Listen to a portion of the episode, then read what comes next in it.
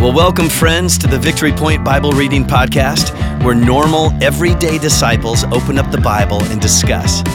We don't claim to be theologians here, but no one ever said you had to be to read and interpret and apply the Word of God to your life. So thanks so much for joining us today, and here's your host. Hello, friends. It is Tuesday, October 4. This is Dwight Beal, and I'm here again with Drew Crick. Tuesdays are, we call them Testimony Tuesdays. And, hmm. and in months past, I usually ask people to talk about when Jesus first became real to them. And that usually brings out stories that happened years and years ago, mm-hmm. right? For most people. Um, but I want to ask you is there some time in the last few months or even the last few weeks where Yeah. you've really encountered the Lord in a tangible, fresh way? Mm-hmm. Um, So I help lead worship at uh, young adults. Uh, we call it 1829, so it's for 18 to 29 year olds. And uh, I just so happened to be leading worship uh, on just this past Tuesday, and um, I had some guys with me. One of which I, one of these guys I had never met before, um, but he was significantly better at uh, guitar than me. Okay. And me being a leader, um, I woke up the next morning just feeling very, I didn't know what I was feeling, to be honest. Um, and so I had to really think and process and what it was that I was feeling. And then I realized that it was pride and it was jealousy. Um, just, yeah. And it's crazy because uh, it's just, it, it's not a big deal. Right? Um, and so I think God really used that to kind of um, just caused me to check my heart and realize that people are going to be better than you. And instead of being jealous about it, applaud them. For, Celebrate it. Yeah. Putting in the work. And Yeah. he, he clearly put in the work and good for him, you know? Yeah. Um, he's, he's a very gifted young man. Hmm. And, um, I think now I can look back on that and laugh for just how ridiculous it was for me. So, Yeah. Yeah. That's a great story. Thank you for sharing that. Yeah. And man, as a fellow performer, I can completely relate to that. and years ago, I used to work with college students who, you know, they're 18 to 22 year olds. Mm-hmm. So you're kind of right in that age group, right? Yeah. You 21? 21. Yep. And when you're just forming your your identity and exploring your gifts, and I found that a lot of the people on my teams were insecure artists. You know, right? Yeah. Uh, so we had to talk about at the beginning of every school year, guys. If if you encounter somebody who is better than you, then uh, the best way to combat that feeling of inferiority is to celebrate the other person, right? Yeah.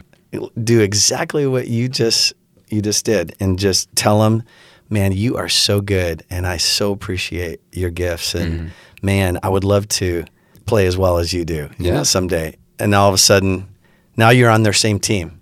Yeah. You're not pitted against them, or they're not making you feel inferior, but rather inspired. So that is really, really cool. Well, we are reading more uh, in the book of Isaiah today. And Isaiah has some definite places where the sun breaks through the clouds, but there's a lot of clouds going on in, in the message that he brings to the nation of Israel. Our passage today is Isaiah 8 and 9. And rather than reading the entirety of both of those chapters, Drew's is just going to summarize chapter 8, and I'm going to read a few verses out of chapter 9. So, Drew, go for it. Yeah. For before the boy knows how to say, My father or my mother, the wealth of Damascus and the plunder of Samaria will be carried off by the king of Assyria. Raise the war cry, you nations, and be shattered. Listen, all you distant lands. Prepare for battle and be shattered. Prepare for battle and be shattered.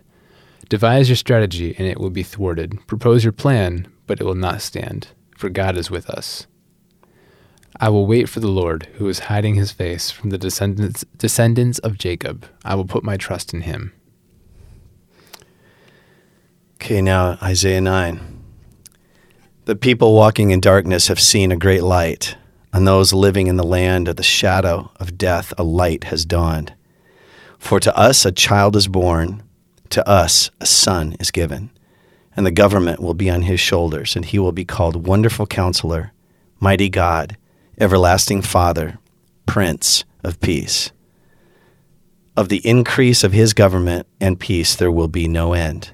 He will reign on David's throne and over his kingdom, establishing and upholding it with justice and righteousness from that time on and forever. The zeal of the Lord Almighty will accomplish this. So we got a little bit of a glimpse of goodness. Mm-hmm. Yeah. Drew, what, what are your thoughts? What do we what do we see in the character of God? Um, like you said, there's glimpses of, of good and happiness. Um, so I, I just put down God is with us even when the world does its worst. One of the and yeah, I just put that He's with us even when the world does its worst. Um, and then the one thing that stuck out to me was that um, prepare for battle and be scattered was repeated twice, and um, and the phrase "and be scattered" was said three times. I don't know why. What I mean, why do you think that that was repeated? You know what? I think repetition in scripture is something that we need to pay attention to. If something's said twice, they really mean it. If something if something's said three times, then it's like the ultimate emphasis. For example, holy, holy, holy. You Yeah, know, yeah. God isn't just holy, and He's not just holy, holy. He's holy, holy, holy. and there are times where Jesus will say things twice. You know, it's a biblical literary tool, hmm. I think. So yeah, you you picked up on something important there. What was the exact phrase that was repeated twice? Prepare for battle and be scattered. Shattered, Shattered. not scattered. maybe scattered and shattered. yeah, it seems like he's issuing a warning and he wants them to really hear it. Hmm. Yeah, at the beginning of this phrase, the Assyria is mentioned. It says the plunder of Samaria will be carried off by the king of Assyria. And just a little bit of history here. So, when the Israelites finally pushed God to the brink, God sent them into exile into Babylon. They were there for 70 years. Eventually, Babylon got conquered by Assyria during that time of exile. So, what we're seeing here is God was punishing Israel through Babylon, and now he's punishing Babylon through Assyria. It's a very interesting turn of events that he's using both of these secular kingdoms to bring judgment on his chosen people. Mm-hmm. So, one of my takeaways was God will use anything or anyone to bring us back to himself. He'll go to great lengths to uh, to get our attention. What about what we see here in humanity, Drew? Probably a lot more of what we've already seen. But Yeah. anything anything new or different in this passage that stuck out to you? Not that I could see. Uh, I'm sure there was. Um, I I just put down that God rewards those who follow Him and put their trust in Him. Yeah. But will also show His wrath to those who do the opposite. So very similar to Yep. yesterday's reading. Yep. Yeah, I just highlighted verse 16, uh, chapter 9, verse 16, where it says, Those who guide this people mislead them, and those who are guided are led astray. In terms of what do we learn about humanity? What, what do we learn about our own hearts?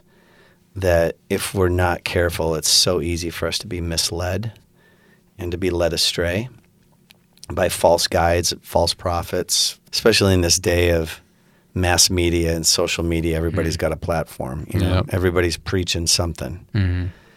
We need to hold pretty close to the Lord to not be misled or led astray. Yeah. You know, there's a phrase that really stuck out to me in Isaiah 9. We're really getting a prophecy of the Christ child, right? You know, for to us a child is born. Yeah. Yep. To us a son is given, and the government will be on his shoulders, and he'll be called Wonderful Counselor.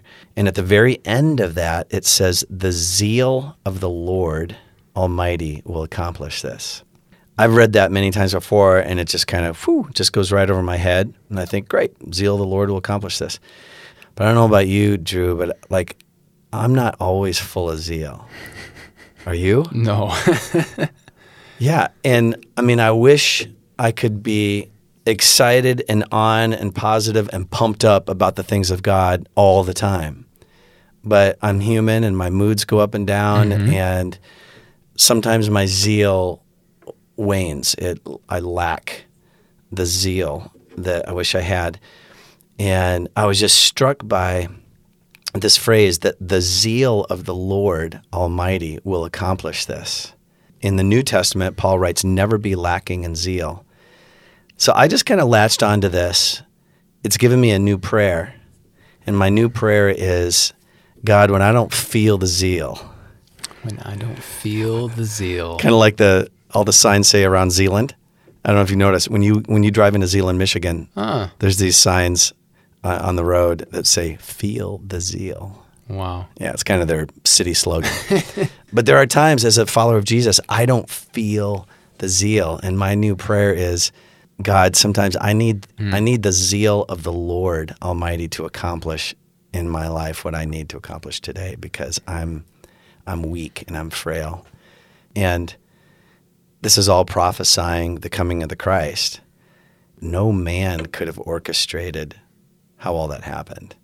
I mean, it, it could only have been the zeal of the Lord that could have accomplished uh, Jesus being born of a virgin, you hmm. know. And throughout the co- course of his life, he fulfills all these Old Testament prophecies. I mean, nobody could have orchestrated that except for the Lord. So, friends, let's lean in to the zeal of the Lord Almighty uh, in the days to come Feel the zeal. and feel the zeal. And when you don't feel the zeal, lean into Him and let His zeal accomplish in you what what uh, what He wants to accomplish today. All right, God bless you guys. Talk to you tomorrow. Well, thank you for joining us today for the Victory Point Bible Reading Podcast.